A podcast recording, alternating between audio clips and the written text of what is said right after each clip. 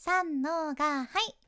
声を仕事にしています。現役フリーアナウンサーの幸あれ子です。話し下手からフリーアナウンサーになれた幸あれ子があなたの声を生かす話し方のヒントをお届けします。今日は人と差をつける質問の仕方についてお話ししますね。まあ、今回はぜひあなたが質問する側として考えてほしいんやけどいい質問ができる人って相手が聞いてほしいことを聞くっていうのあると思うじゃん。やっぱり相手の気持ちをちゃんと汲み取れてる感じありますよね。でも実は相手が聞いてほしいところをあえて聞かない。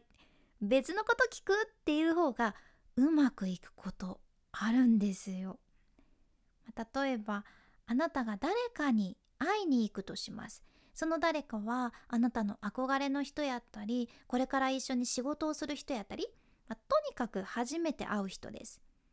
でそんな誰かと初めて会う時その人のことある程度前もって知ってた方がコミュニケーションもスムーズに進んでいきますよね。今は SNS とかでも相手のプロフィールを調べる人多いと思うんやけどここでよくするのが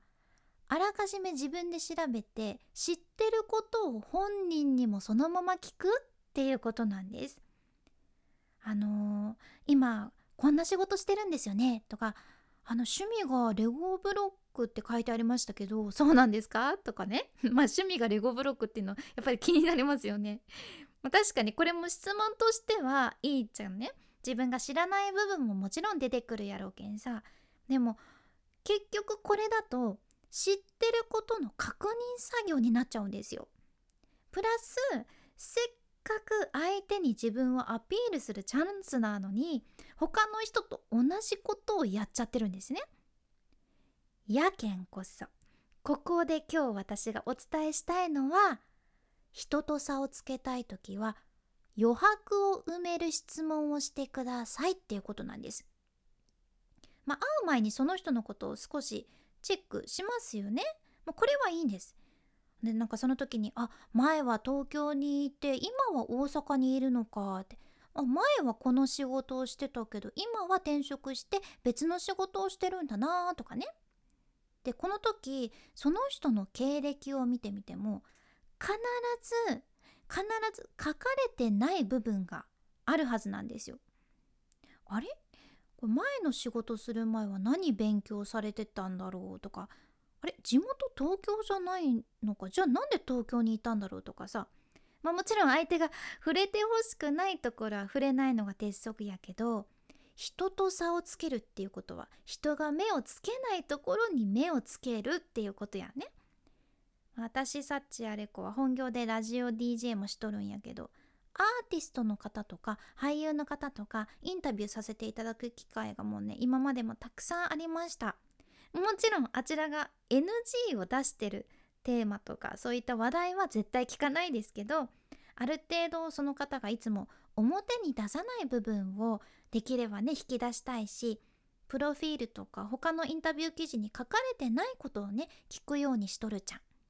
あれ？バンド結成されて5年ですけどそれまでは何をされてたんですか？とかメンバーと出会うまではどうされてたんですか？とかさこの作品をリリースしてから次の作品までの期間何考えて過ごしてらっしゃいましたか？とかさ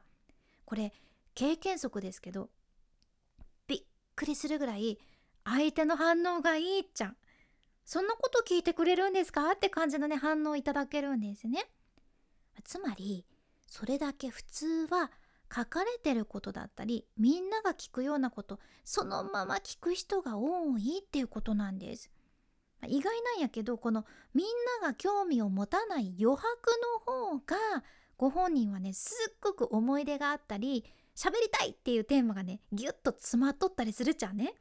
そうなるともちろんその余白を楽しんで会話も盛り上がってお互い楽しい時間を過ごせるわけなんですね。でお互いの印象もすごくいい感じになるわけで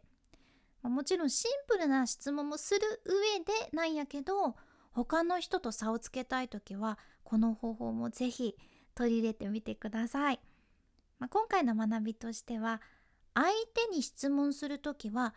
まだ誰も知らない余白を埋めてみようっていうことですかね。あの作家の谷川俊太郎さんもねおっしゃってるんですけどいい質問は相手に気づきを与える質問っていうことなんですよ。まあ、この言葉好きなんやけど相手が気づいてない部分にもフォーカスしてみると相手にも自分にも新しい発見が出てくるものなんですね。ぜひお試しください。君に幸あれ。ではまた。博多弁の幸あれ子でした。